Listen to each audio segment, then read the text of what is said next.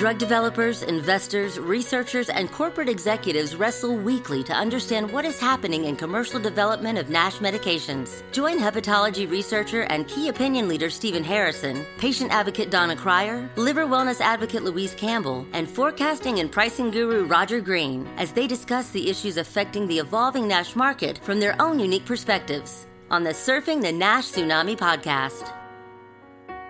Hi, this is Roger Green, executive producer and host of the Surfing the NASH Tsunami podcast, and welcome to our year end review. Based on listener requests, we are releasing each of our eight year end interviews as what we call an extrasode, a 20 to 25 minute piece covering a single topic. This extrasode is with Louise Campbell, who will discuss questions around whether the disease might be called NAFLD or MAFLD, given pressure from patient groups and medical societies in Latin South America and APAC to change the name. In the process, Stephen Harrison will talk about some of the process going forward on this naming issue right now. Louise presents. Questioners include Stephen and me, and we begin. As part of our ongoing series of year end conversations with folks who've been appearing regularly on the podcast this morning, uh, we now have Louise Campbell, who joined us back in week six or something for the first time, became a formal surfer somewhere in the late teens, I think episode 17, and has been with us every episode since. Good morning, Louise, or good afternoon, depending upon where in the world you are. Yeah, good afternoon from a very wet London. That's all I can say. Well, the last time we spoke was a very snowy Pennsylvania, so it's that kind of week, and, and Stephen is with us as well. So, Louise, what would you uh, like to discuss with us today? For me, it was the general movement of fatty liver throughout. Uh, it was a pleasure to be invited onto the programme to start with, and then just learning so much as we've gone along. But the movement that we've seen in NASH, NAFLD, um, throughout the year, particularly uptake in discussions that you're hearing in non communicable diseases, that greater recognition. You've got the healthy livers, healthy lives work now being done at a higher level that Donna was talking about being involved in. But I think the one thing that does now seem to stand out, it relates back to an episode Stephen did with Quentin Anstey from Newcastle quite early in the podcast about the definition of NAFLD or MAFLD. For me, in the last couple of months and uh, last week, Latin America and South America ratified MAFLD, so metabolic associated fatty liver, as their term of reference. Last month, either late October or early November, Asia Pacific came out with new guidelines detailing MAFLD not NAFLD. And it's that ongoing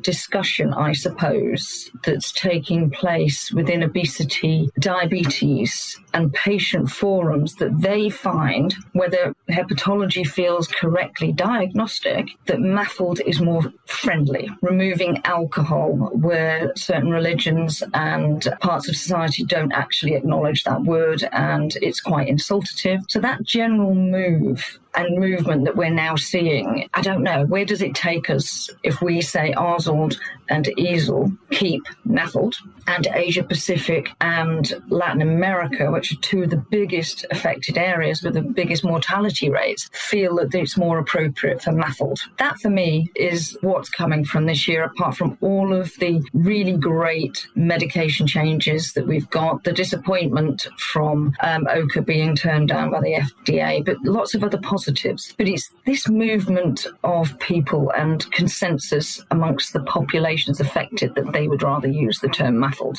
so a little bit controversial between the bodies and what's going on, but I, I just wonder where that's going to take us in the next 12 months and how we're going to come to a resolution or are we going to settle for a better description in different areas or really redefine it again? I want to brighten your day there in London today and and give you a ray of hope and some sunshine coming from South Texas. We're just going to pipe that right over to you, warm you up a little bit, and get you excited about the holidays.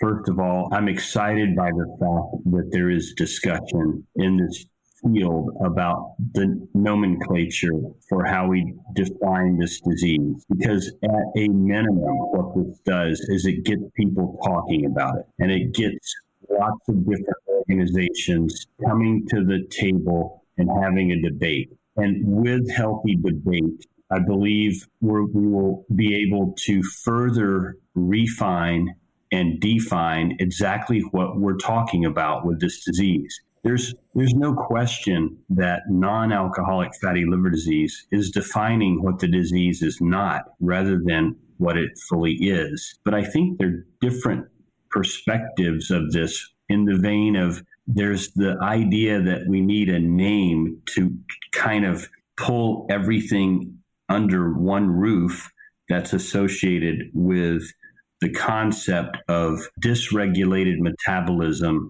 that leads to excess energy in the liver that results in lipotoxicity and its downstream negative impacts on stellate cells and collagen. That's what we're talking about. Now, the issue with just straight up changing it to MAFLD is there's not a real definition for MASH anymore or NASH.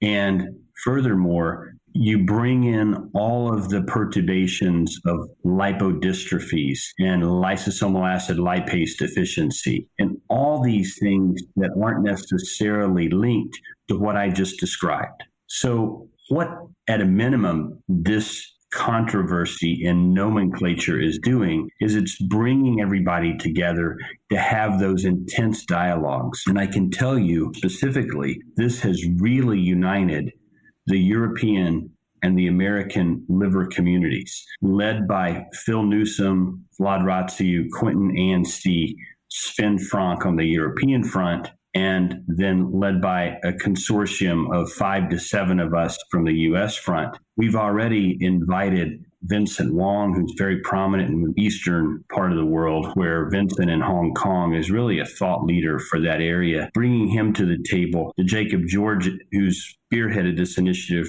from the beginning out of Australia, bringing him to the table as well, and many other organizations where we can begin to sit down and say, what are we really talking about here? And how do we want to move it forward? But in addition to that, understanding the issues if we do change the name, and, and those issues are very pragmatic. We've spent a lot of time working with the FDA on defining NAFLD and NASH and actually have subpart H approvable endpoints endpoints, surrogate endpoints based off of a NASH diagnosis, NASH resolution. And furthermore, my patients are beginning to understand this terminology. We have to understand that if we change the name and we pivot to a different name, just for the sake of MAFLD sounds better than NAFLD because we are defining it as metabolic rather than non alcoholic. So we're defining it as something it is rather than something it isn't. That could be confusing to patients. And I'll, I'll take it a step further. We had a couple of the folks on our last call that were instrumental in changing primary biliary cirrhosis to primary biliary cholangitis. This was a while back. It seems like it was further back than it really was. But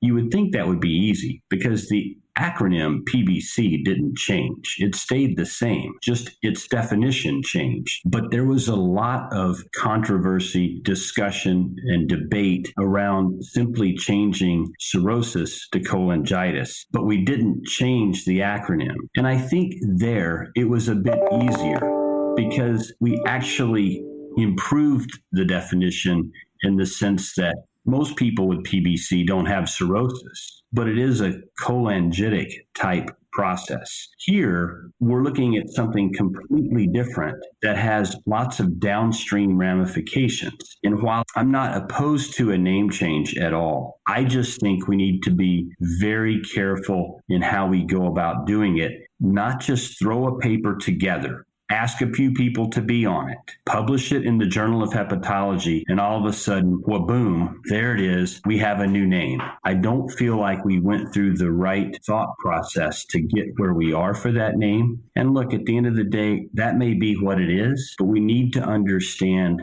that when you say that particular name, you're bringing in lots of other disease processes that are distinctly separate than the one I alluded to at the beginning. Yeah, totally agree on that one.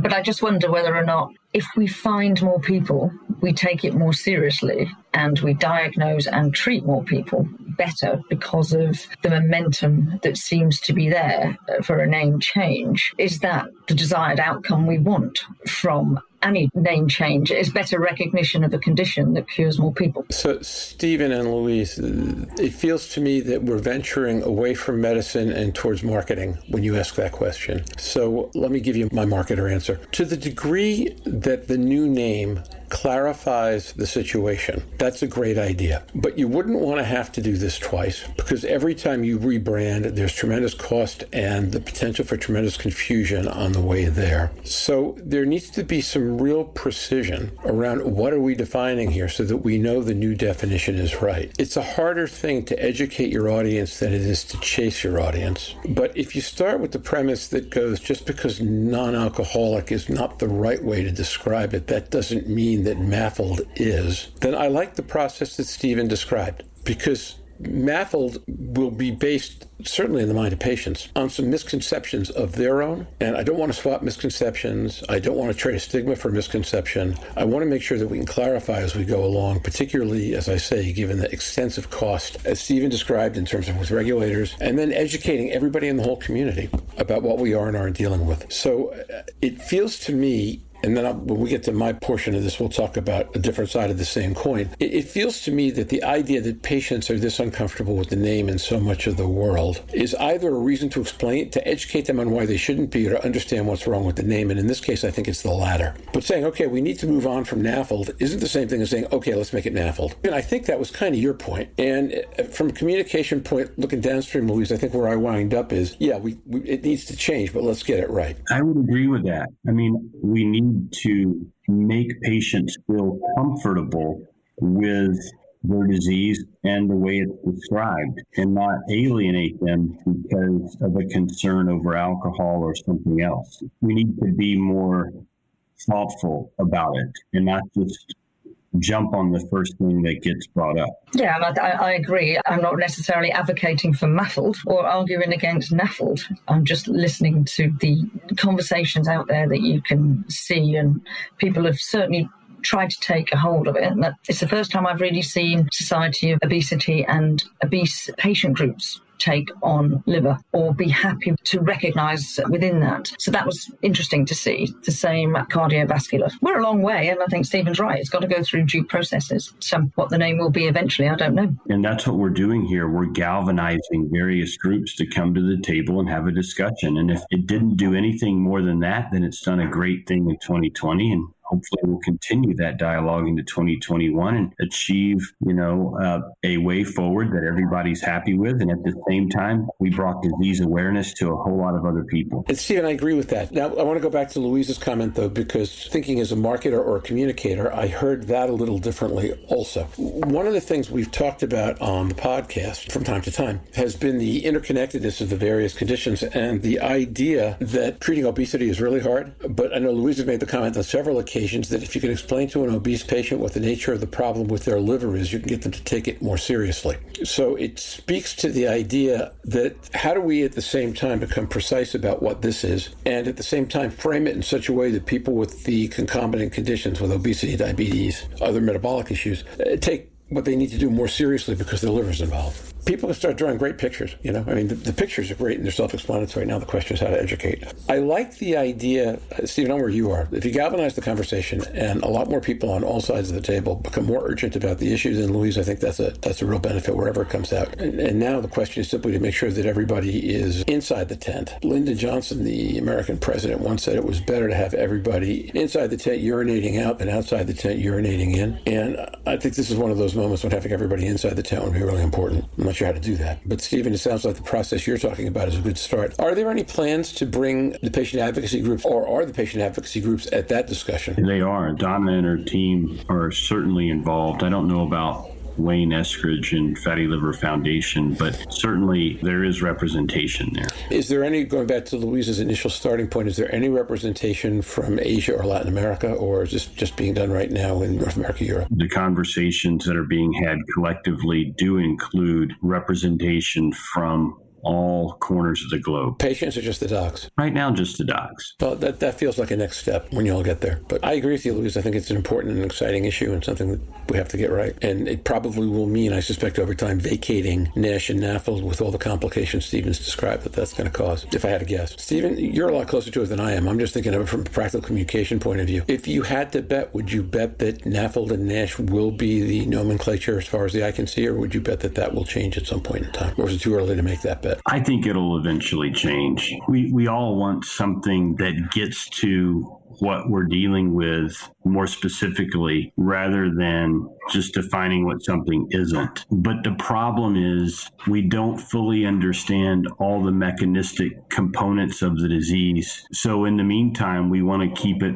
rather broad until we do have a better understanding. And I think that understanding will come with all the omics work that's being done, whether it's proteomics, lipidomics, all the other, you know, transcriptomics, because there there will be different nuances to this. We certainly don't want to alienate the lipodystrophies, the you know, the lysosomal acid lipase deficiencies, the drug-induced fatty livers. You know, uh, remember, Reye's syndrome causes fatty liver. Well, amiodarone hepatotoxicity toxicity, methotrexate, right? But those aren't metabolically driven necessarily. Those are drugs that work through or inhibit pathways that ultimately result in the accumulation of fat. It's not necessarily macrovesicular. Reye syndrome is microvesicular fat, right? Which is a totally different animal. It's not even linked to metabolic disease. So I just think we need to take a deep breath, step back, look at this as yes, we have thrown up the red flag that there is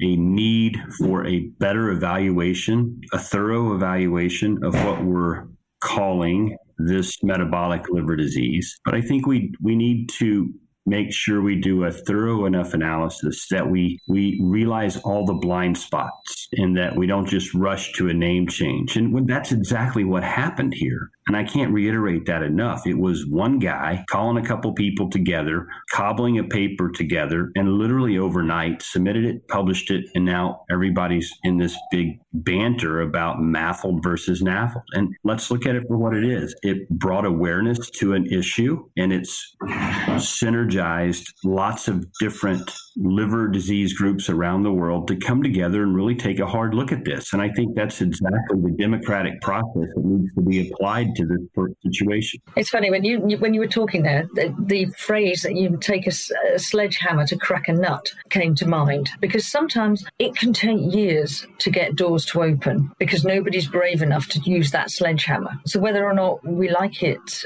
or not, when he took that sledgehammer and published that piece, it certainly got people talking, maybe years ahead of when it would have happened. So it might not have been done in the right way, but if we get the right outcomes eventually, because those discussions are taking place and it improves patient access, understanding, knowledge, and physicians, then maybe the sledgehammer was the best approach in hindsight. Yeah, that's a great analogy, Louise. I, would like to leave that as the closing comment on this portion of the discussion because I think it's spot on. I'm mindful of the idea that because sometimes it's better to ask for um, forgiveness later than permission in advance. Yeah, the only place that doesn't work real well, Roger, is in the military. There are a few other places it doesn't work real well. That certainly would be one of them. Yeah, but not my experience. I can't comment. In this case, we'll see how it works out. But I, I think Louise is right. Shaking up the conversation probably wasn't a bad thing.